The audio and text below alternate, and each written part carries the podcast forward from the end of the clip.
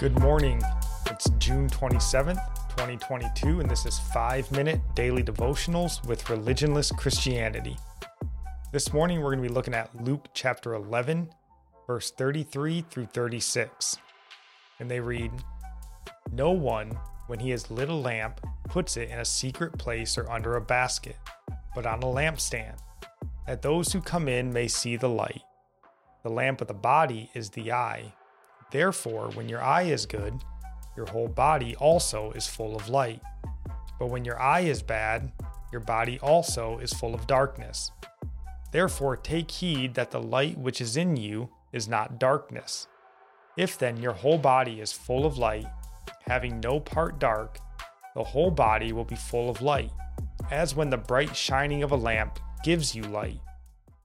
John Piper has a really good commentary on this, which he expounds on from Matthew 20 and uses Matthew 6 to make a good point. And it reads So, what is the good eye that gives so much light and the bad eye that leaves us in the dark? One clue is found in Matthew 20, verse 15. Jesus has just said in a parable that men who worked one hour will be paid the same as those who worked all day, because the master is merciful and besides, they all agreed to the same wage. Those who worked all day grumbled that the men who worked one hour were paid too much. Jesus responded with the words found here in Matthew 6:23. Is your eye bad because I'm good? What is bad about their eye? What's bad is that their eye does not see the mercy of the master as beautiful. They see it as ugly. They don't see reality for what it is. They do not have an eye that can see mercy as more precious than money.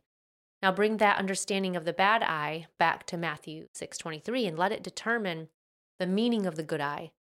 What would the good eye be that fills us with light? It would be an eye that sees the master's generosity as more precious than money. The good eye sees God and his ways as the great treasure in life, not money.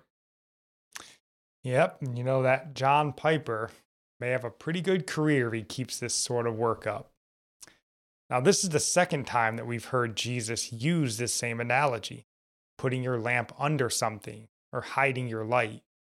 We saw this earlier in Luke 8, verse 16, as he was explaining the parable of the sow- uh, sower to the disciples. In Luke 8, we are warned to take heed how we are hearing. In another gospel, Mark's gospel, we have this parable recorded, and there in Mark uh, chapter 4, verse 24, Jesus warns to take heed what you hear. So in these two gospels, um, recording the same incident, we get a fuller picture of what Jesus was teaching.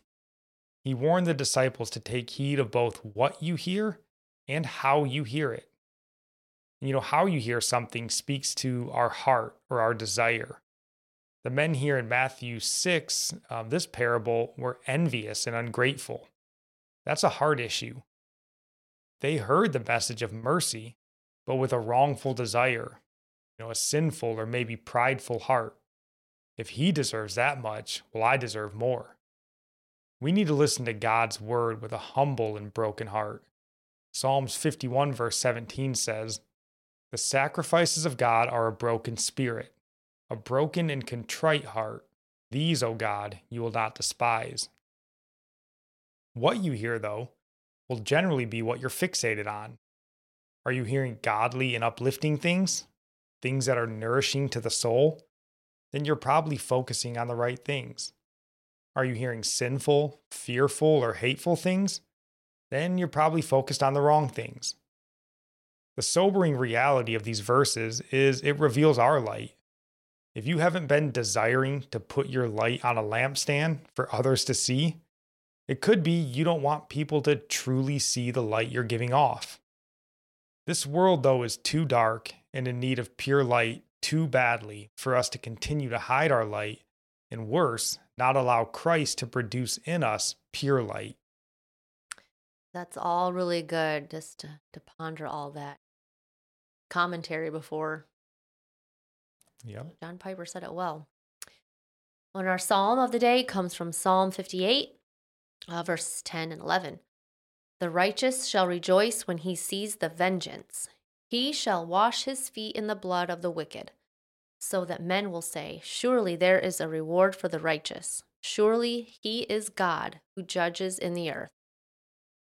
And our proverb comes from Proverbs 27, verse 5. Open rebuke is better than love carefully concealed.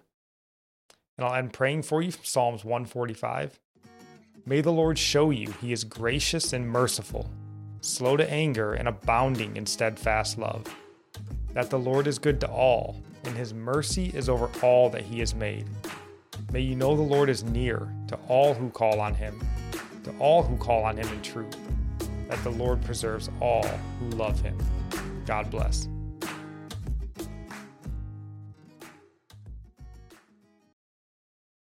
When you need mealtime inspiration, it's worth shopping Kroger, where you'll find over 30,000 mouthwatering choices that excite your inner foodie. And no matter what tasty choice you make, you'll enjoy our everyday low prices, plus extra ways to save, like digital coupons worth over $600 each week. You can also save up to $1 off per gallon at the pump with fuel points. More savings and more inspiring flavors make shopping Kroger worth it every time. Kroger, fresh for everyone. Fuel restrictions apply. Ohio, ready for some quick mental health facts? Let's go.